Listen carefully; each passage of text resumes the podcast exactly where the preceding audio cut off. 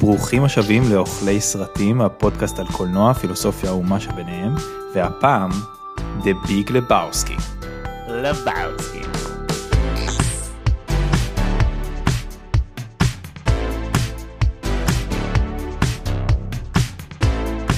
אז ברוכים השבים לאוכלי סרטים, אני כמו תמיד ארנון רוזנטל ואיתי באולפן. איתי דגן, תסריטאי, במאי ו... The Dude. אתה The Dude. אני ליעד הרמן, יזם, חולה קולנוע ו... תראה, תמיד ניתאי מוסיף על עצמו משהו, אתה אף פעם לא ניסית. אני אף פעם לא ניסיתי. אז הנה, אני אשב פה and abide, אוקיי? יפה, והיום אנחנו התכנסנו כדי לדבר על סרטם של האחים כהן משנת 1998, The Big לבאוסקי. אומרים The Big לבאוסקי? The Big ליבובסקי. בעברית אומרים The Big לבובסקי. כאילו, זהו, היהודים שבינינו יודעים שזה ליבובסקי. כן.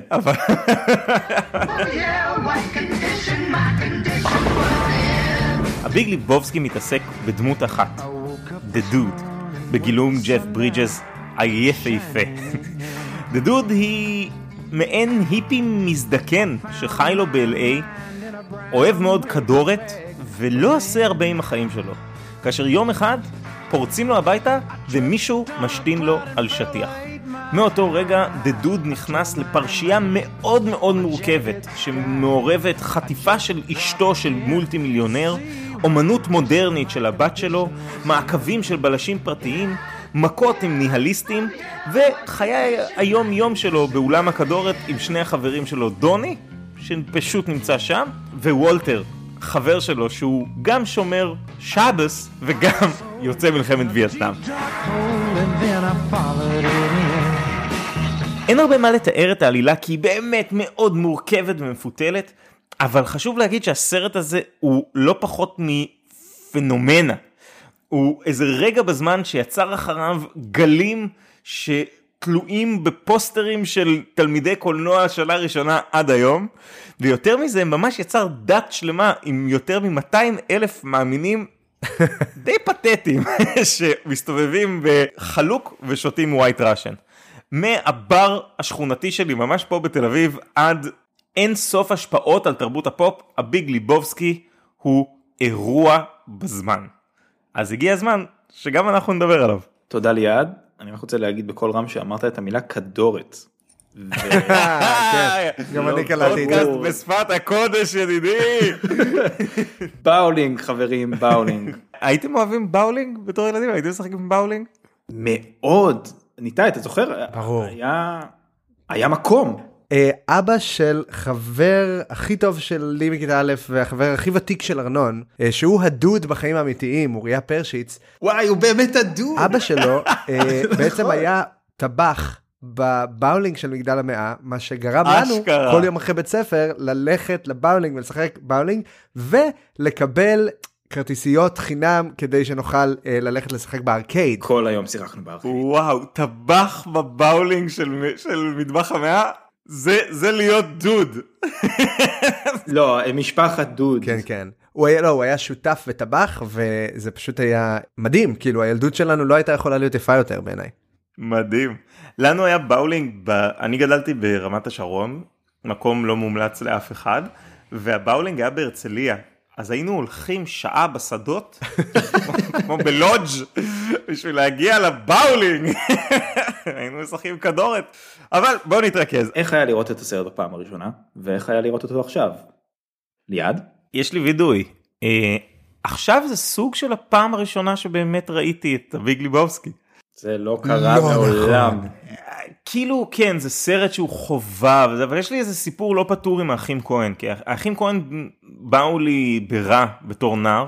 הייתי נער כזה הייתי רואה אינסוף סרטים והייתי מאוד לוקח את הסרטים שלי ברצינות. ומשהו באורך בגישה ב... יהיה בסדריות הזה בצחוק ידה הזאתי לא תפס אותי אז כשראיתי את הביג ליבובסקי נרדמתי והתעוררתי קצת בסיקוונס של החלום שלו לא כל כך הבנתי מה קורה. חזרתי לישון ועד uh, השבוע לא, לא טרחתי להשלים. וזה מסוג הסרטים כאלה שכשאתה בצבא עוזב שומעים לך ראית ביג ליבובסקי אז אתה ישר משקר כדי למנוע את השיח. בטח בטח מיליון פעם. אבל אבל לא. ולכן זה היה חוויה טובה, כאילו זה, זה יופי של סרט. יש לי הרבה בטן מלאה עליו, אבל לא על העשייה שלו. כאילו הוא סרט מצוין, עם מסר מאוד לא נכון בעיניי, אבל אולי זה חלק מהקסם שלו. אבל נגיע לזה בהמשך הפרק. ניתי? אני ראיתי אותו אם אני לא טועה פעם ראשונה בגיל 15 לא הבנתי כלום חוץ מסצנות החלום וההזיה המטורפות והעירום החלקי שמופיע בסרט שמאוד uh, הבהיל אותי לא פחות. ראיתי את האישה בטרמפולינה ואמרתי מה מותר לעשות את זה בסרטים זה היה כאילו זה היה נורא מוזר. למעט הסט פיסים בסרט אני לא זכרתי כלום וראיתי אותו. שוב עם בת זוגי שנרדמה בהתחלה ולכן הפסקנו ועכשיו אה, ראיתי אותו עוד פעם ממש סיימתי אותו בדקות האחרונות אז ממש כמו הפרק של שתיקת הכבשים אני בא לפה אה, טבולה ראסה. פרש, קריספי. כן אז אני בא לפה לגמרי אמ, אני הצפייה הראשונה הרבה יותר טובה מהראשונה יש הרבה משמעויות מעניינות ואני סוף סוף רואה אותו כפילמייקר אז זה מאוד מאוד מעניין ומאוד uh, כיף לי אבל אני לגמרי הישר מהצפייה באתי להקליט. ארנונסקי מה איתך? אז אני ראיתי את הסרט בפעם הראשונה אה, לא מזמן השבוע ואני חייב להגיד שיש כל מיני סרטים שאנחנו רואים שהתגובה שלי יחסית קרירה כזאת ויש סרטים שהם באמת master uh, piece ואני מרגיש שזה יותר קרוב יותר מתקרב ל masterpiece כלומר אני חושב שזה סרט סרט ענק. אני חושב שזו דוגמה מזוקקת ו, ונדירה ל... ואנחנו דיברנו לא מעט על קומדיות פה בפודקאסט. אני חושב שזו דוגמה מצוינת לסוג של קומדיה אפשר להגיד אפשר לקרוא לזה סוג של קומדיה שבורט עולם עומק עם כל כך הרבה רבדים שהופכים את הסרט הזה להרבה מעבר לסדרה של פאנצ'ים או, או אפילו לאפיון דמות זה משהו שהוא, שהוא כל כך עמוק וכל כך מהנה היה לי כל כך כיף לראות אותו ויש לי המון מה להגיד אז בואו נתחיל. בואו נצלול ישר פנימה.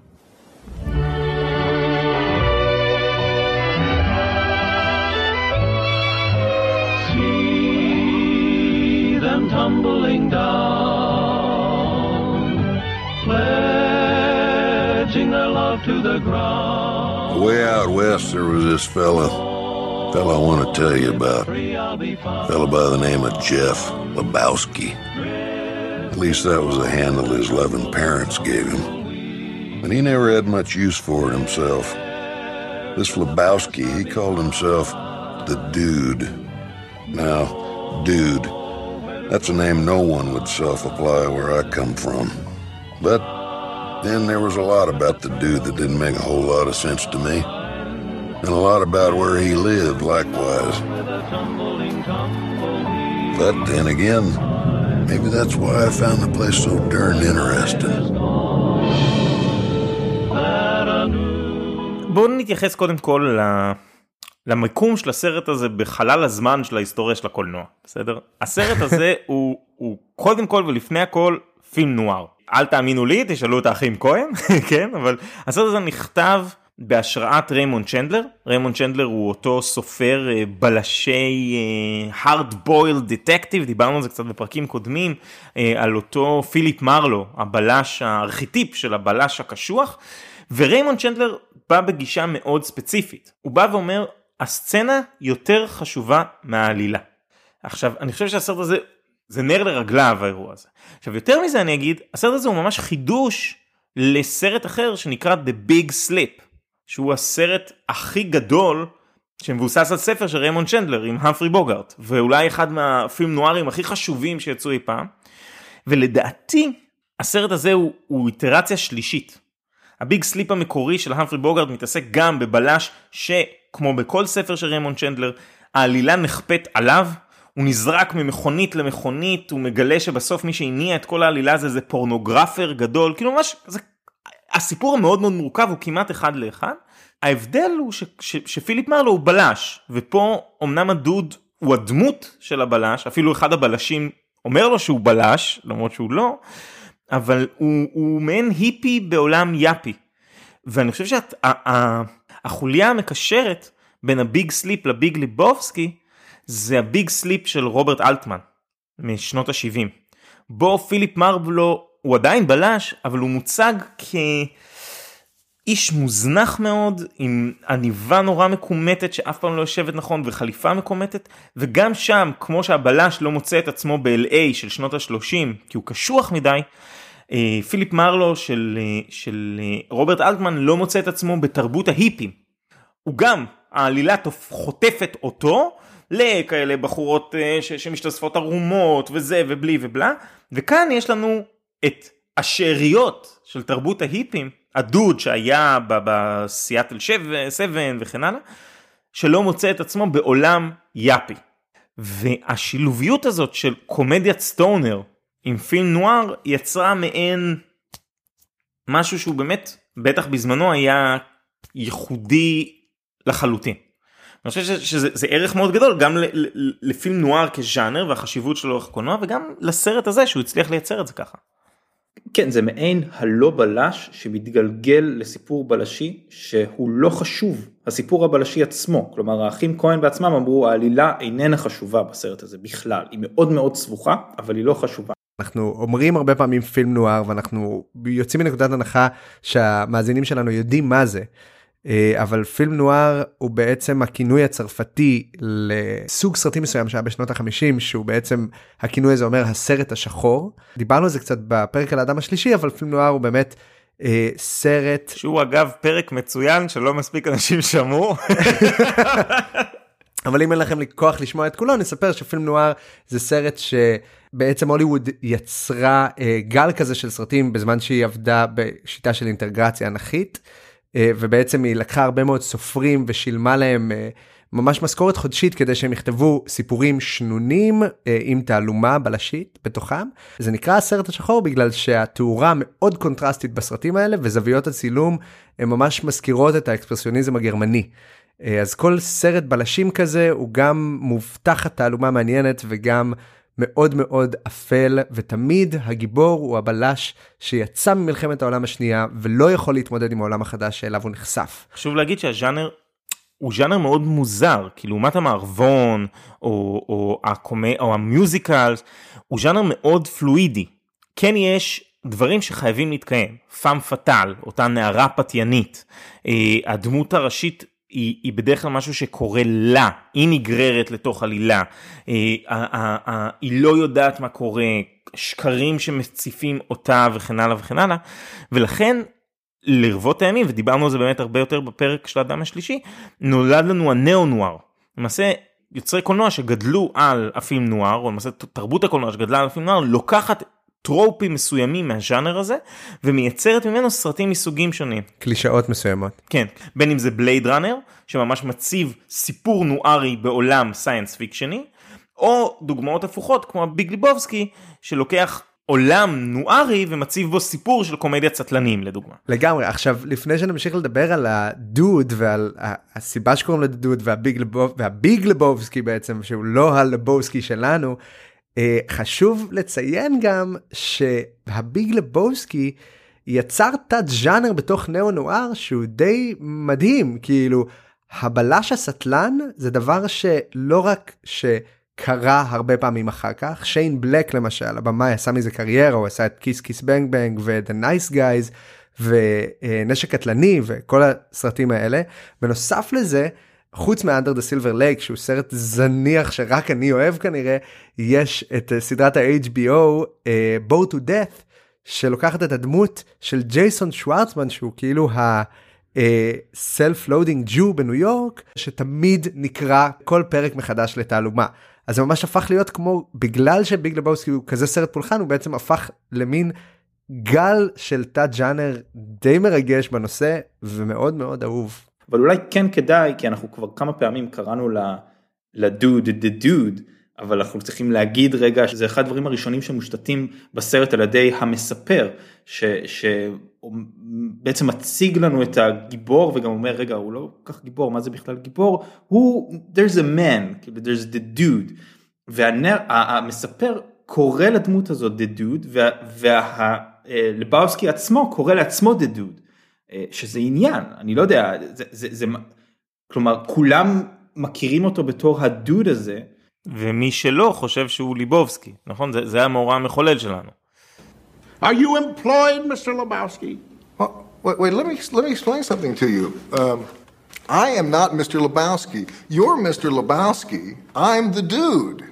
So that's what you call me, you know? Uh, that or uh, his dudeness or uh, duder or, uh, you know, El Duderino if you're not into the whole brevity thing. Uh, Are you employed, sir?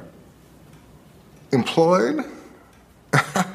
you don't go out looking for a job dressed like that, do you? On a weekday? Is this a. What day is this? דיברנו על הדוד ועל הביג לבוסקי. למה בעצם זה כל כך חשוב שהוא קורא לעצמו הדוד? מעניין אותי. קודם כל יש עניין עם השם שלו, השם של הסרט הוא לא על שמו של הדוד, הוא על שמו של, ה... של דה ביג לבאוסקי, האיש הזקן והעשיר מאוד, אה, שהוא דמות משנית לכל דבר ועניין בתוך הסרט הזה, וגם בקרדיטים, אה, השחקן שמגלם את הביג לבאוסקי, הוא זה שמקבל את הקרדיט הזה, וג'ף ברידג'ס מקבל את הקרדיט של דה דוד. אה, והוא מתעקש לקרוא לעצמו The Dude ולא לא בשמו המלא האמיתי, אני חושב שזה מאוד חשוב. אני חושב שיש ערך מאוד מגניב בזה שקוראים לו The Dude. כאילו זה פשוט מרגיש מאוד מאוד בבית לדמויות כמו דוני ווולטר. אה, בעוד שבכל עולם התעלומה שהדוד נגלה עליו זה פשוט זר לכולם. אה, מוד קוראת לו ג'פרי וג'פרי לבובסקי הביג לבובסקי קורא לו אה, לבובסקי והיחיד שקורא לו הדוד שהוא לא בחברים ה... שהוא לא בחבורת החברים שלו זה באמת הזר או הקאובוי או המספר או איך שתרצו לקרוא לו אה, שהוא באמת קורא לו the dude. אני, אני חושב שזה קשור לעניין של זהות ואיך אני מגדיר את עצמי אל מול העולם אל מול ה... איך אני חי את החיים שלי בתוך הדדוד הזה יש יש את הלייפסטייל של הבן אדם הזה. לא, אז, אז אני, אני חושב ש, שבשביל לענות למה קוראים לו דדוד אנחנו צריכים קצת להיכנס לצלול יותר ל... לתמות המרכזיות של הסרט. כי יש כל מיני קריאות לסרט, יש קריאה מגדרית שמדברת על כל מיני סוגים של גברים שמופיעים בסרט ואיך כל אחד מהם נכשל, ויש קריאה אה, דתית שרואה את דוני כישו או את, או את אה, דוד כישו, כל אחד שם הוא ישו, אבל אני חושב שאתם... למה ג'יזוס הוא לא ישו?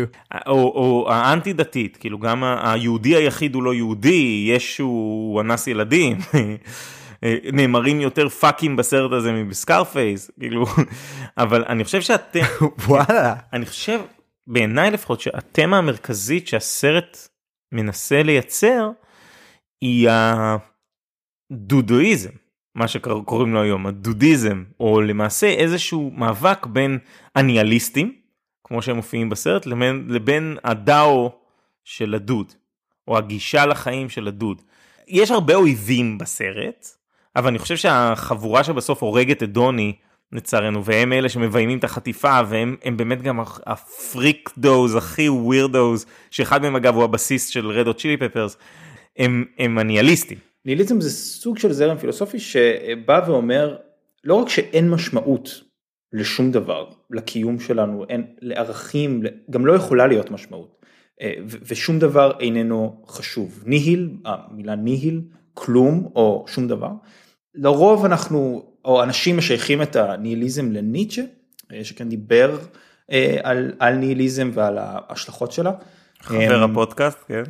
חד משמעית. זה מעניין שהניהיליסטים, קודם כל, קודם כל יש עניין עם, עם, עם הזרמים השונים שצפים בתוך הסרט הזה, הניהיליסטים לעומת הפסיפיסט, לעומת הדוד שכאמור הוליד בעולם האמיתי דת חדשה או כת חדשה.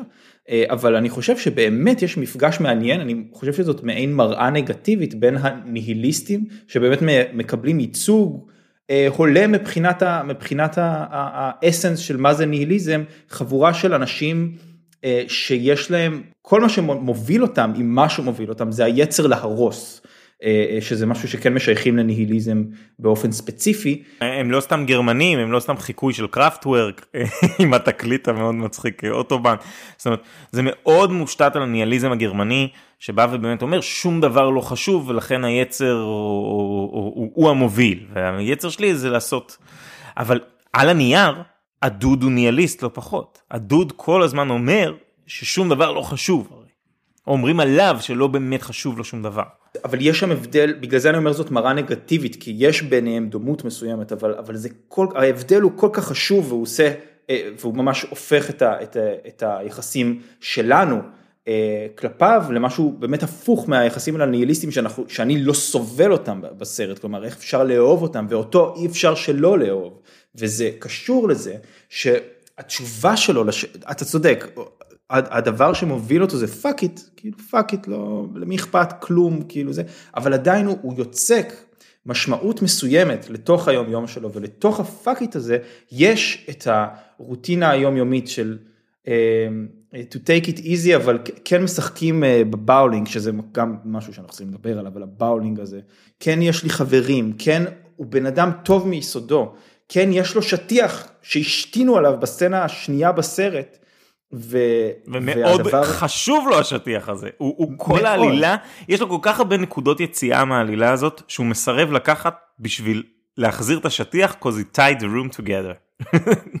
בדיוק, השטיח הזה הוא, הוא מאוד מאוד חשוב לו, וזה מנכיח שיש כאן בן אדם שיש לו, יש לו סדר עדיפויות מסוים, או, או יש לו דברים שבאמת they matter, כאילו. והמפגש הזה ביניהם זה, זה באמת מנכיח את, ה, את הדבר הזה שהוא לא ניהיליסט בסוף. הוא משהו הרבה יותר גרוע. לדעתך אנחנו נדבר. Thank you, Walter. Not if I have anything to say about it. Thank you, Walter. That makes me feel very secure. Dude. That makes me feel very warm uh, inside. Dude. This whole fucking thing. I could be sitting here with just pee stains on my rug. Yeah. But no, man, I gotta, Fucking you know. Germans. Nothing changes. Fucking Nazis. They were Nazis, dude? Oh, come on, Donnie. They were threatening castration. Uh huh. Are we going to split hairs here? No. Am I wrong? Well, he, he Man, they I'm were a- nihilists, man. Huh? They kept saying they believed in nothing. Nihilist. Fuck me. I mean, say what you want about the tenets of National Socialism, dude. At least it's an ethos. Yeah. And also, let's not forget, let's not forget, dude, that keeping wildlife, um, an amphibious rodent for, um, you know, domestic, within the city, that ain't legal either. What are you, a fucking park ranger now? זה קטע, אני גם במהלך הצפייה שכאמור נגמרה לא מזמן, כתבתי לי כאילו מהר מאוד, אני, כשאני רואה סרט אז אני מהר מאוד מנסה להבין, אוקיי, מה הבעיה של הדמות שהיא אמורה לפתור באמצעות הסרט. ואמרתי לעצמי, כאילו פעם ראשונה שמציגים את החבר הזה של uh, בוני, אמרתי, אוקיי, הבעיה של הדוד היא שהוא ניהיליסט, ומעניין איך הוא יתגבר על זה. וזה קטע, כי הוא לא באמת מתגבר על זה. כאילו הוא לא זה הוא לא עושה את המהלך זהו מבחינת תסריטאית זה הזכיר לי קצת מה שאתה לימדת אותנו נכון על קשת דמות שטוחה. אני לא זוכר כבר באיזה פרק זה. היה אבל אבל של Back to the Future. של Back to the Future אנחנו עושים מלא סלף רפרנס הפעם אבל אה, טוב, פרק 30 אפשר לחגוג יאללה. אה, זה מגניב שזה יזכיר לך את הקשת דמות השטוחה כי הקטע של הקשת דמות שטוחה בכל סרט שמציג קשת דמות אחרת קשת דמות השטוחה היא בעצם זאת של המנטור. שמה שזה אומר זה שהוא לא משנה את דעתו אבל כל העולם משתנה סביבו. זה מה שדפנטלי קורה ב-Back to the Future למרטי שלא משנה את דעתו והוא פשוט נשאר מה שקורה Dude אמ, כן הוא אכן לא משתנה אבל האם נעז לומר שהעולם אכן משתנה סביבו? אני לא חושב שהוא גורם לאנשים להשתנות או to take it easy. לעומת לעומת פילם נואר קלאסי שבו כן יש בסוף הגיבור כן משנה משהו נשבר בו משהו בדרך כלל. בדוד לא נשבר או כלום. נבנה בו משהו. בדוד לא לא משתנה שום דבר הדוד בסוף חוזר חוץ מהעובדה שהוא איבד את חבר הכי טוב שלו הוא חוזר לשחק באולינג. והוא חוזר להיות מבסוט וחוזר לשתות white russian והוא ה constant היחיד ביקום כאוטי לגמרי. נכון אבל הוא לא זה שמשנה את העולם. אבל הוא לא רוצה לשנות את העולם, הוא לא רוצה נכון. שאנשים יתנהגו כמוהו, הוא גם לא ניהיליסט בש, בש, בשום צורה, הוא, וזה כל הרעיון של, של הדודיזם, אה, ו, וזה קשור לבאולינג וזה קשור לזה שהסצנה השנייה בסרט הוא נכנס הביתה עם אה, קרטון החלב ומישהו מחכה לו בבית וכמעט כל סצנה בבית אנשים מחכים לו שם ומרביצים לו מכות. מארבע חבורות שונות כאילו זה שלא קשורות אחת לשנייה כל פעם פורצים לו הביתה ו, ו, והוא מתגלגל בתוך העולם הכאוטי הזה, בתוך הטבע הפראי, פראי הזה, ונשאר the dude, זה הקור שלו, זה הכוח שלו. הוא מצליח, לא יודע אם להתאים את עצמו כל כך, אבל לזרום כעלה או כמשהו אחר בתוך הסחף הזה. כטמבלוויד, בדיוק. נכון? כ- ככדור אה, קוצים כזה שמתגלגל לו ברחבי LA כמו בשעות הפתיחה. אני חושב שהכוח של הדוד ואיך למה שהוא הוא, הוא שבה את מוחם ולבבם של כל כך הרבה צופים לאורך כל כך הרבה שנים זה העובדה שהשפה הקולנועית של הסרט מדברת דודיזם. זאת אומרת אם, אם הייתי צריך להבדיל בין הניאליזם לדודיזם קודם כל הדודיזם זה סוג של, של מוטציה לדאואיזם שאני באמת לא מומחה גדול בו אבל הגישה היותר מזרחנית מזרחית שאומרת לעוף כמו עלה ברוח לתת לחיים לקרות לך וכן הלאה ששוב אני חושב שזה בלוף שהוא בלוף אבל נגיע לזה בסוף הפרק הגישה שהדוד מציג היא החשיבות של הריטואל. מה שבאמת חשוב לדוד זה שהחיים שלו יתנהלו אותו דבר. הוא צריך שהבאולינג יהיה באולינג, וכשהוא צריך להירגע הוא שם באולינג באוזניות, הוא צריך שהשטיח יהיה השטיח, because it ties the room together, הוא צריך לעשות טאי צ'י על השטיח הזה, אז הוא כאילו עף ברוח, אבל זה צריך להיות בבית שלו, במקום שלו, הוא צריך שהחיי חוסר אכפתיות יתנהלו כסדרם. יש בזה איזה חזרתיות שקורית גם בשפה הקולנועית. השוט של שלושתם יושבים בבאולינג הוא שוט שחוזר כמעט אחד לאחד, כמעט עם אותם בגדים, חמש פעמים בסרט. אנחנו חוזרים שוב ושוב ושוב לאותן נקודות כי זה מה שהדוד מלמד אותנו לעשות. כי זה הדרך שבה החיים צריכים להתגלגל ואנחנו צריכים ליהנות, מה, קצת כמו מה שדיברנו בסול, ליהנות מהיומיומיות של החיים כי זה מה שיש לדוד להציע לנו. הוא לא רוצה להתעשר והוא לא רוצה אישה והוא לא רוצה סקס והוא לא, הוא רוצה את חיי היום יום. אבל חיי היום יום שלו הם בנויים כריטואל ממש.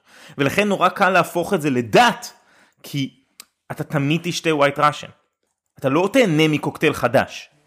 אז א', זה רק מוכיח כמה הוא מופרד מהניהיליסטים שוב, וב' הוא באמת, הוא כן, הוא, הוא יוצק משמעות לתוך הריטואל הזה, וריטואל, טקסיות, אין דבר שיותר מלא בערכים שהם ערכים כשלעצמם, שאנחנו בוראים או יוצקים, אה, הנה עוד מילה גדולה, אקזיסטנציאליזם, שזה עוד איזה מין זרם שאפשר אה, להציב אותו ליד ניהיליזם, אבל מאוד רחוק ממנו, שאומר שאין כזה דבר טבע האדם, אנחנו נולדים אה, לתוך קיום שהוא נטול משמעות, אבל אז אנחנו אולי יכולים ליצוק אותה. וזה בדיוק מה שדדוד עושה. והריטואלים האלה מאפשרים לו אה, ליצוק את המשמעות לתוך חייו, ובאמת, אתה פשוט מתאר את זה בצורה שהיא קצת כזה, אנחנו צריכים לעשות את הדברים אה, כך וכך. נכון, יש חשיבות שהדברים יקרו כפי שהם, אבל החשיבות הכי גדולה זה שהם יקרו בצורה איזי, בצורה שהיא נעימה וקלילה ו-take it easy dude והכל טוב ו-fuck it. כלומר זה מה שבסוף חשוב זאת הצורה שבה הדברים אה, מתגלגלים. ובהקשר של הצורה שאני מאוד מאוד מסכים איתך הלוקיישנים החוזרים בעצם מתארים את החזרתיות שהדוד צריך או את ה... אה, סוג של פחד משינוי שיש לדוד. כי אני חושב שהלוקיישנים החוזרים הם לוקיישנים חוזרים בגלל שהדמות הזאת סטלנית ובגלל שאנחנו מדברים על חבורה קטנה של אנשים ב-LA אה, שזה באיזשהו מקום שרירותי. אבל דווקא הצורה של הסרט שמייצר את התודעה של הדוד באופן הרבה יותר מופרע דווקא מהצורה המסגרתית הזאת שאנחנו מתארים פה. כאילו אם תשימו לב מדובר בסצנת חלום שתי סצנות רגילות. סצנת חלום, שתי סצנות רגילות. סצנה שנראית כמו חלום, אבל היא בעצם בעולם האמיתי, שתי סצנות רגילות, סצנת חלום. כאילו, הצורה הרפטטיבית של המבנה התסריטאי של הסיפור הזה, היא דווקא לא בלוקיישנים בעיניי, היא יותר בהזיות. בעצם המבנה ההזייתי של הסרט זה מה ש-ties the room together. אני רוצה לחזק את מה שאתה אומר ולהגיד שמעבר לסצנות החלום שאתה מאוד מאוד צודק והמבנה הזה החזרתי ולכן אמרתי גם בהתחלה שמדובר בקומדיה שיש לה המון המון המון רבדים. הקומדיה הזאת יצרה עולם, הסרט הזה בורא עולם שאני מקבל לחלוטין שכולם שם, אולי חוץ מדדוד, מוגזמים כאילו אה, טיפה, טיפה יותר מדי, כאילו זה לא יכול לקרות ב, ב, בעולם, אה, בעולם שלנו. ליעד עושה כל מיני פרצופים למי שלא יכול לראות שזה כל האנשים שמאזינים לנו. אולם שם, אם זה וולטר שהוא בסדר, הוא, הוא פוסט טראומטי ממלחמת וייטנאם ששם אנחנו לא נתחיל לדבר על, על הזוועות שהיו שם אה, והוא כל כך אלים וכל כך אימפולסיבי שאתה אומר איך אפשר להיות חבר כאילו של בן אדם כזה ולראות אותו כל יום אבל בסוף לא רק הוא ככה אלא גם לצורך העניין פיליפ סימור הופמן בתפקיד סופר מיוחד ומעניין שלו שם הוא גם מוגזם בכזה ווליום טיפה יותר מדי חזק אבל בגלל שכולם ככה אז זה יוצר גם עולם סופר ספציפי שאני מקבל את העובדה הזאת וגם מנכיח את הקונטרסט אל מול הדוד שבתוך הכאוטיות הזאת החולשת כל הוא אומר fuck it אפילו כשחבר שלו מת בסוף. אומר כזה כן אתה יודע יש let's go bowling. כן לפעמים הבן אדם מת ו... למרות שיש מה שאני חייב לציין על הדוד הזה עם כל ה... take it easy man. Come on come on man. עם כל הדברים האלה הוא דמות יחסית נוירוטית. כאילו כמות הפעמים שהוא מתפוצץ בסרט ויוצא על וולטר זה כאילו אני מסכים איתך לגמרי ואני חושב ש... שבוא נשמור לסוף הפרק את ה...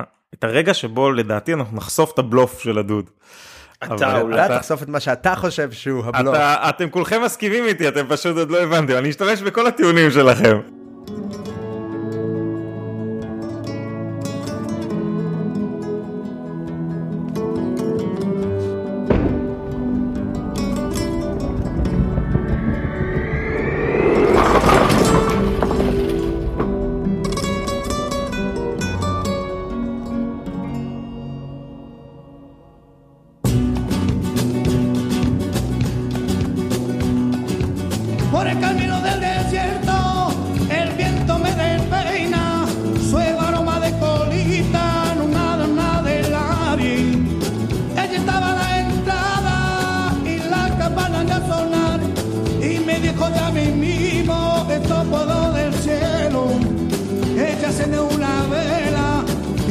altura del camino.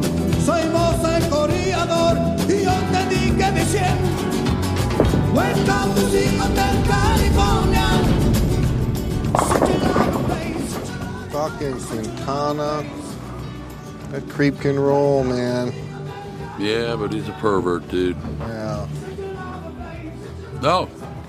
He's a sex offender with a record. He did six months of Chino for exposing himself to an eight year old. Huh. בעצם אנחנו מדברים פה הרבה זמן על מה הדוד חושב, מה דעתו של הדוד, איך הוא, מתנהג, איך הוא מתנהג, מה החיים שלו וזה, אבל מה התמה של הסרט עצמו? כאילו מה מה הסרט רוצה להגיד כי אני ניסיתי לתפוס את זה ועם כל מה שהדמויות האחרות שהם לא הדוד אומרות לא הצלחתי לתפוס מה האחים כהן רוצים ממני. אז בוא ניגע רגע קצת באיך עשו את הסרט. אה, האחים כהן באו לעשות פילם נוער עם הדמות הספציפית הזאת וחשוב להגיד שכמעט כל הדמויות בסרט הם אנשים אמיתיים כמעט לגמרי. והפרצוף שעשיתי לך קודם ארנון נוגע להייטנד ריאליזם. שזה מונח שלא הצלחתי להגיד נכון בפרק על, על uh, גברים בחלל, אבל שלדעתי הוא קריטי ביצירת uh, סאטירה או, או קומדיה טובה, בדיוק כמו שאמרת, זה מציאות כזאת שהיא בווליום 11, כמו שאמרת, היא קצת בווליום גבוה מדי. והם לקחו אנשים שהם מכירים מהחיים האמיתיים שנמצאים בווליום 11 ורצו להתחיל לשחק איתם. The Dude הוא דמות אמיתית מתוך הסיאטל 7 בשם דאד אה, וולטר מבוסס על שני חברים של האחים כהן, אחד מהם היה הבמאי של קונן הברברי, וכל הסצנה שהם יושבים בבית של הילד עם זה שוולטר מגיע עם, עם העובדה שהמכונית נגנבה ושמצאו מבחן ושמגיעים לבית של ילד עם אבא בבועה במכשיר רפואי ווולטר שולף אה, הוכחות אה, בשקית ניילון של סנדוויצ'ים שהילד גנב זה סצנה אמיתית שקרתה לבמאי הזה. האמנית היא מחווה שלהם ליוקו אונו ולשיחה ספציפית שניהל איתה אותו במאי אגב כי הם כולם חבורה הזיה כזאת ב-LA. זאת אומרת רוב הדמויות האלה הם דמויות אמיתיות ש, שבמציאות שנוצרת ב-LA של שנות ה-80-90 מצאו את המקום להיות בווליום 11 והאחים כהן באו ופשוט נורא רצו לשחק איתם והדרך הנכונה שהם מצאו לשחק איתם היא בז'אנר שמאפשר להם להתרכז בסצנה וברגע ולא בסטורי ארק השלם. וזה מתחבר לתמה של הסרט. אני באמת חושב שהאחים כהן באים ומנסים להעביר לנו את ה dudeness כאופציה. להתרכז ברגע ולא ב story arc השלם. לקחת דברים בצ'יל וב easy. לנסות ללמוד על גבריות ועל מיניות ועל שאפתניות ועל קפיטליזם ועל אה, כל התחלואות שהם כאילו מצאו בתח... ב- ב- באמצע שנות התשעים והתשובה שלהם זה יהיה בסדר כי העולם בסדר. אז בואו נהנה מהכאן ועכשיו וניקח דברים קצת יותר בצ'יל ואנחנו לא נצטרך להיות לא ניאליסטים ולא אה, אנשי עסקים יאפים מגעילים שלמעשה הם ריקים מתוכן נכון כי בסוף הוא גונב כסף מילדים אין לו אפילו כסף ואנחנו לא נצטרך להיות פסיכים עם אקדחים אנחנו לא צריכים להיות אף אחד מהקלישאות האמריקאיות האלה אם רק ניקח דברים קצת יותר באיזי. שזה סך הכל מסר חיובי. אה, אני פשוט חושב שהמסר נקלט בצורה שהיא קצת מהדהדת מדי. זה רגע לפני שאנחנו מגיעים לבלוף הגדול אבל אם אתה שואל אותי על מה הסרט על זה הסרט. מעניין אני חייב להגיד שההייטנד ריאליזם הזה שאני מאוד אני מסכים איתכם שהוא באמת קיים בסרט וזה תענוג לראות זה ההומור של האחים כהן. כאילו בכל סרט של האחים נכון, כהן נכון. בין אם זה העצובים ביותר וה, והקשים ביותר כמו האיש שלו היה שם או כמו ארץ קשוחה ובין אם זה הקומים והקלים כמו כזה האטסאקר פרוקסי אז או אפילו בברטון פינק תמיד הדמויות שלהם הם כאילו טיפונת מוגזמות מדי טיפונת תיאטרליות אבל מספיק ריאליסטיות כדי שאתה תזרום איתם לסיפור שלם ועמוק ומורכב ומעניין. אז ארנונסקי אם אהבת את זה כאילו יש עוד אוצר שלם של האחים כהן שפשוט אה, אוצר בלום שאתה חייב לנבור בו. ואני יודע שראית הרבה אבל תראה עוד זה פשוט מדהים. לשאול מה המסר של הסרט אני אני לא אני לא מתחבר אף פעם. התמה אוקיי אז אז אבל לא אבל התמה אתה ניסחת אותה בתור מסר שכזה יהיה בסדר או הנה הצעה. אני לא בטוח כלומר תראו בסופו של דבר לביג לבו לא לביג לבובסקי אלא לדוד. הבן אדם. the bum לבובסקי. the little לבובסקי. הוא, הוא כך קוראים לו גם לקראת הסוף הוא, הוא מקבל המון מכות פורצים לו לבית הורסים לו את הריטואלים הורגים לו את החבר ובסוף באמת אולי אולי כאן הוא חצה את הגבול כשהורגים לו את לא לא הורגים לו את החבר האמת הוא פשוט חטף התקף לב דוני המסכן. שואלים אותו מה מה קרה? אני מצטער משתתף בצערך? ואומרים כן fuck it man כאילו זה. כאן אני אומר באמת כאילו הרגו לך את החבר אז זה כבר על גבול הניהיליזם כאילו לא לא, לא כתפיסת עולם אבל כזה אתה עד כדי כך כזה במרכאות מואר שלא אכפת לך שחבר שלך מת לא נשבר לך הלב כאן אני כבר אומר לא יודע הבן אדם הזה הוא שובה לב ואני אהבתי אותו לאורך שעתיים אבל האם זאת הצעה רצינית אני לא בטוח שזאת הצעה רצינית שלי. אני לא רק חושב שזו הצעה רצינית האחים כהן כשמפגישים אותנו עם המספר שזה רגע קסום המספר מסיים את הסרט ומשווה אותו הלכה למעשה לישו, לדמות שהוא אומר, הדוד קיים ולוקח את הדברים בצ'יל for us sinners, בשביל כל אותם החוטאים שלוקחים את החיים ברצינות. ולכן אני מאוד שמח שהוא שם, שיש דוד כזה שלוקח את הדברים בצ'יל ובאיזי, ולשמחתנו גם עוד מיד תהיה ליטל דוד, ליטל ליבאוסקי, שבדרך, כדי שתמיד יהיה את אותו קדוש מעונה שיישא על כתפיו את הלהיות שיל וסבבה כדי שאנחנו החוטאים נוכל להמשיך להתקיים. פתאום אני פתאום בלבלת אותי כאילו אז אז אז מה זה בעצם אומר ש, שאנחנו יכולים לקחת את זה יותר באיזי או שכדאי לנו לקחת לא, את זה? לא עם הגוספל על פי דה דוד. כי זה לא סתם נהיה דת הגוספל על פי דה דוד נותן מצווה עלינו לקחת דברים באיזי מצווה עלינו להיות צ'יל. כן אז אני יכול להגיד מה אני לוקח מזה כלומר ודיברנו על הווליום הגבוה של האחים כהן בכלל ושל הסרט הזה בפרט. אם מנמיכים רגע את הווליום אז אפשר לקחת את זה בתור איזה מין הצעה של כזה אפשר לפעמים לקחת דברים קצת יותר באיזי לא הכל הרי גורל אז לנו בתקווה אנחנו לא נתגלגל לתוך מין סיפור בלשי בעל כורחנו שיאיימו על חיינו ויהרגו לנו את החבר אבל על אחת כמה וכמה בתוך היום יום שלנו אפשר לקחת דברים באיזי כי העולם שלנו הוא לא העולם של הביג לבובסקי הוא טיפה יותר מונמך לרוב. אה, אז סתם כמין הצעה כזאת חמודה וצנועה אני אני קניתי. Now this here story I'm about to unfold took place back in the early 90s.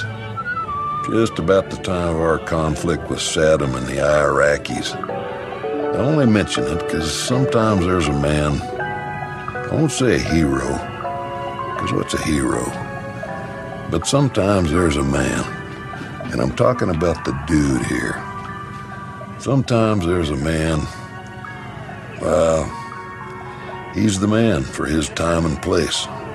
He fits right in there.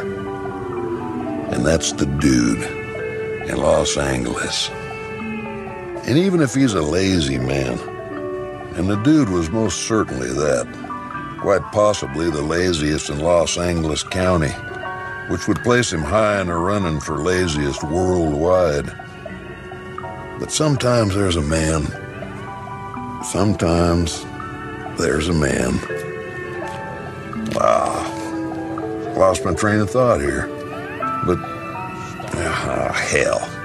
I done introduced him enough. With them all for collective action. This will not stand.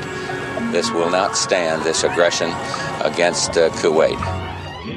הסרט מתחיל, ואני מגיע לרגע, לרגע האמת של הפרק. Uh, במשפט, he was a man of, uh, of his time for his time. כאשר מציגים לנו את אותו tumbleweed ברוח. ואני חושש וחושב שה chillness, ה coolness של הדודי לא רק בלוף, אלא היא בלוף מסוכן שיכל להתקיים ב-98 ולא יכול להתקיים בעולם פוסט ה-9-11. לא בעולם הקולנועי של פוסט ה-9-11 ולא בעולם האמיתי של הפוסט ה-9-11. אבל היא לא בלוף בשביל הדוד עצמו. אני טוען שכן. בשבילנו בעולם. אני טוען מה? שכן. אבל ו- אתה ו- כל הפרק ו- מוליך אותנו ואומר שה... זה, ש, זה הצ'ילנס שהאחים כהן זה- רואים אותו ככה, זה סבבה, אבל כמו שאתה אמרת בעצמך, האיש נוירוטי ברמות. לא רק זה, אלא הוא כביכול לא אכפת לו, לא, לא ברמה ניהליסטית, הוא כביכול נותן לרוח לנשוב עליו, לחיים להוביל אותו, אבל למעשה או לאבק של. דוני לנשוב עליו. כשמובילים אותו, זה במכות. ויותר מזה, כשיש לו הזדמנות פשוט לחזור לכדורת, הוא מסרב לקחת אותה, כי השטיח יותר חשוב לו מהכסף, האנשים האחרים, או אפילו הבריאות של חברים שלו. אין בו רגע אמיתי שבו הוא נותן לחיים לעבור אותו. זה, זה, זה מה שהוא מטיף אליו, אבל כמו הרבה מטיפי שקר, הוא לא נותן לזה לקרות. ויותר מזה אני אגיד, אני חושב שזה איזה פריבילגיה של עולם סוף אה, ההיסטוריה שכזה שנות התשעים, ניצחון הליברליזם, ש, שהיא לא קיימת יותר היום. אני לא רוצה להיכנס פה ל- לשולי ה... לא יודע, ללכת למחוזות ממש מופרכים, כמו כאילו, אוקיי, זה סרט שכולו לבן, או כל מיני כאלה, אבל ברמה הכי בסיסית, הגישה הפוסט מודרנית הזאת, שפשוט החיים הם החיים וכל הדמויות הם רק דמויות, יש דברים שנכון, חשוב וצריך להיאבק עליהם, ושאסור לנו לתת להם לנשוב ברוח. לא בגלל שאנשים שזה כן חשוב להם יתעשרו במקומנו, כי, כי, כי הכסף הוא לא האלמנט החשוב, אבל ישנם, כאילו אני, אני רואה את הדמות הזאת ו, ו, ו, והוא עצוב לי, כי הוא, הוא, הוא היה מגיבורי זכויות האזרח, מהסיאטל 7, מ- מ- מ- מחוזה, מי שניסח מגילות של זכויות אזרח, והגיע בסוף למצב שהדבר שבאמת חשוב לו זה שטיח. ולכן הדוד נשיאות הזאת היא, היא מסוכנת. וכשהביג ליבובסקי צועק עליו "Uh, your revolution has failed, the revolution of bombs has failed, כשאתה מסתכל עליו, קשה לו להסכים עם זה. תשמע, זה חשוב שיהיו דברים שחשובים לנו, ואני אומר לך את זה כי הדוד שאני מכיר, אני כזה אומר לו, שיהיה משהו שאתה נלחם עליו. אה, אבל השאלה, האם זה לא אישי מדי?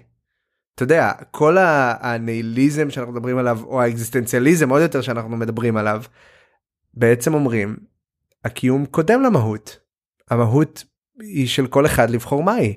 אז אז סבבה זה נכון שזה חשוב לך ושיהיה חשוב לך ותילחם על הדברים הכי חשובים אבל מי אנחנו שנחליט לאחרים מה הכי חשוב להם אתה מבין או שחייב להיות משהו שחשוב להם.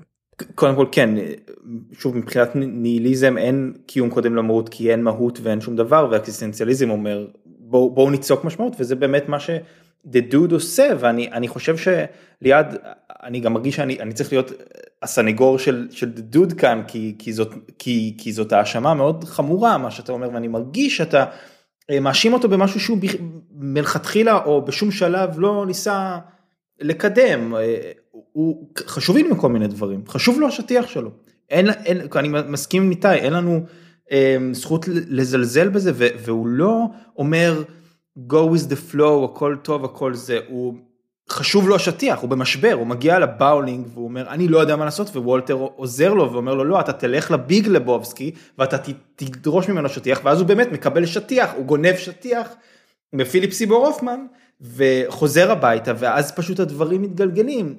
ואתם צודקים, יש לו רגעים מאוד נוירוטיים, של קללות וזה, אבל... וזה רק מראה שהוא בן אדם, זה, זה כמו הרבה אנשים בחיים שאני פגשתי ומכיר, שיש בהם נימה של מוארות, ו, ויש את זה, ואתה אומר לעצמך, וואו, הם, הם הגיעו לאיזה מקום כזה שלב וזה, ולא, הם בני אדם, כאילו, כמו כולם, ו, ויש רגעים שזה נחשף, וזה נורא נורא יפה, ובגלל זה אני, כלומר, אני, אני מתנגד להאשמה שלך. שלך, ואני אני אגיד שאני לא חושב שהדוד הוא מסוכן כמו שהדודנס או הדודנסיות כי פה פה אולי אני חוטא לסרט ואני מסתכל יותר על האפקט שלו בעולם האמיתי מאשר על היצירה עצמה כי האפקט באמת אני חושב אני חושב ש, שחוץ מפרט טריוויה מצחיק שהתאריך על הצ'ק של ה-69 סנט הוא 9-11 הוא סרט של התקופה עבור התקופה. בזה אני מסכים איתך. אנחנו יכולים להרשות לעצמנו להישאר בתקופה. אבל אני אני חייב להגיד שאני באמת מסכים איתך מאוד מהבחינה הזאת שזה לא הדודנס שמפריע כמו ההשפעה שלו על החיים. כאילו זה משהו שאני לגמרי עומד מאחוריך ובוא נציל את כל הדודים מדודיותם. אני חושב שאכלנו את הביג ליבובסקי. אה, אם יש עוד משהו להוסיף זה הזמן. לא יש אין סוף. זהו כי אני כן. באמת חושב שהסרט מעולה עם כמה שאני כועס על הדוד לפעמים זה פשוט סרט פנומנלי והקריאות שלו הן אינסופיות ומה שכיף בסרט שמתעסק ברגע ולא בנרטיב זה שיש כל כך הרבה רגעים כל כך טובים שחלקם נכנסו לפנתיאון שומר שבס וחלקם אפשר פשוט לגלות מחדש שוב פעם ושוב פעם. והיה לי כיף לגלות את זה איתכם גם בפעם הראשונה. באמת מה שעושה את הסרט זה הדיאלוגים זה הקצב זה הריאליזם איך קראתם לזה? heightened heightened realism. heightened realism וזה קורה מהרגע הראשון וזה פשוט תענוג צרוף ואתם אומרים זה סרט לתקופתו אבל זה לא אומר שאי אפשר ליהנות ממנו עכשיו. ועכשיו אנחנו עוברים לסגמנט האהוב על שלושתנו סרטים מן המרתף.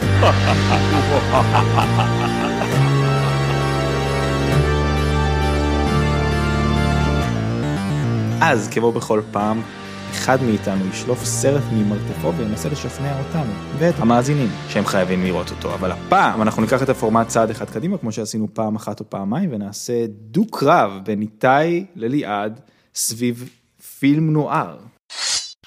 נאו נוער מול פילם נוער, ניתאי וליעד ראש בראש, אני כמובן מכריע מי ניצח. אני אומר בואו נלך בדיוק כמו ההיסטוריה ונראה איך ליעד נותן לנו את הנוער הקלאסי בעוד אני מסייף את חרבי לכיוון הנאו-נואר החדש והלוהט מכולם.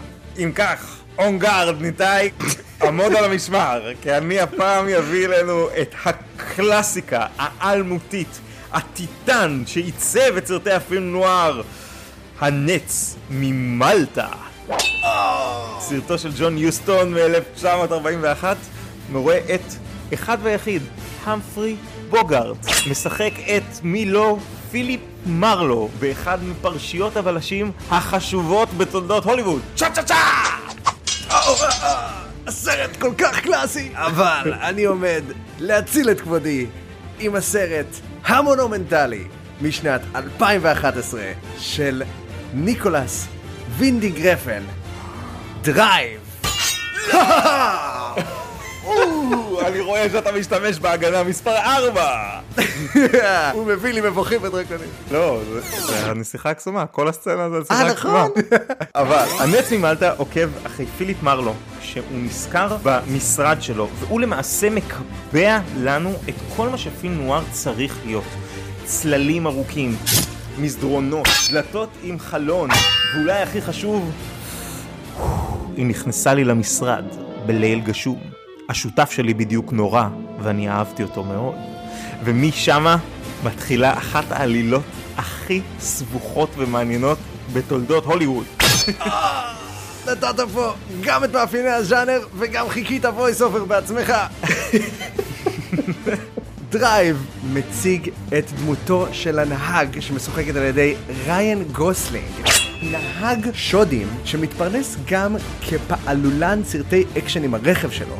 הוא נוהג מהר, הוא מדבר מעט, ומה שהוא הכי טוב בו זה לעשות את העבודה שלו. מאפיונר נותן לנהג מכונית מרוץ, ומאותו רגע הנהג הזה צריך להתחיל לעשות שודים בשביל המאפיונר. לא רק שאנחנו מקבלים את אחד הסרטים הכי מטורפים ויזואלית שקיימים על המסך, באמצע הסרט, אחרי רומן קטן עם השכנה והתאהבות בה ובבנה המתוק, הסרט מחליף ז'אנר, ובברוטליות של רצח מתועב, אנחנו תוהים אם אנחנו באמת מכירים את הדמות הראשית שלנו. Oh my God, oh אתה לא באמת שמאלי? יש לי משהו לספר לך! גם אני לא! הנץ ממלטה לא רק מהווה את הבסיס לפילם נוער, הוא סרט שובה לב. אתה לא יכול שלא להתאהב בהמפרי בוגארט, במבט החסון שלו, באקדח החזק שלו, ואתה עוקב אחריו בטלטליות של טיפוסים מוזרים. ואנחנו חוברים איתם בחיפוש אחרי הנץ הזה עד רגע הסיום שבו אנחנו מבינים what dreams are made of. זה היה יפהפה מה שאמרת עכשיו. אבל my name is Inigo Montoya. You kill my father. Prepare to die. oh, נו! קשה לתאר במילים את הוויזואליות המטורפת של דרייב, אבל משחקים בו ריין גוסלינג, קרי מוליגן, בריאן קרנסטון, ורק כדי לתת לך טעימה קטנה מאיך שהסרט הזה צבוע, ניקולס רפן הוא עיוור צבעים. מה שגורם לכל הצבעים של הסרט הזה להיות הדבר הכי עז ומטורף שראית ויזואלית. אבל אם נעזוב את הוויזואליה בצד...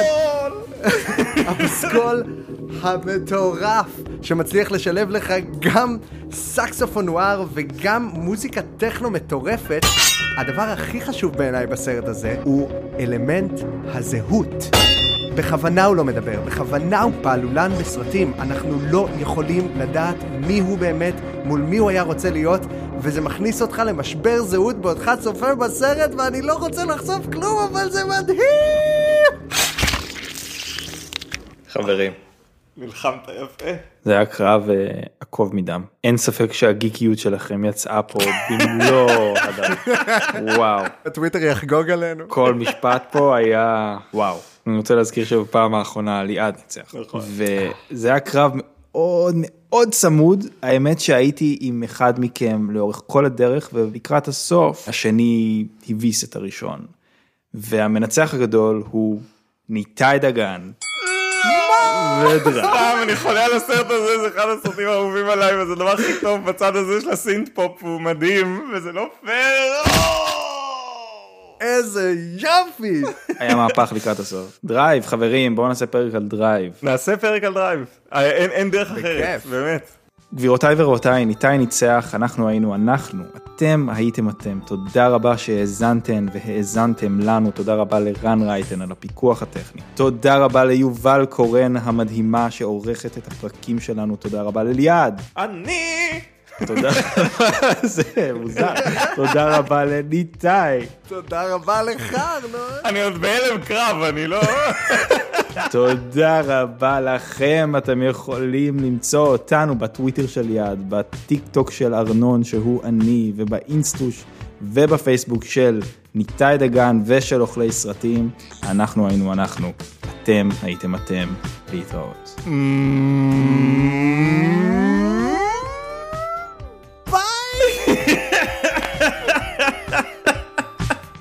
That's just like uh, your opinion, man.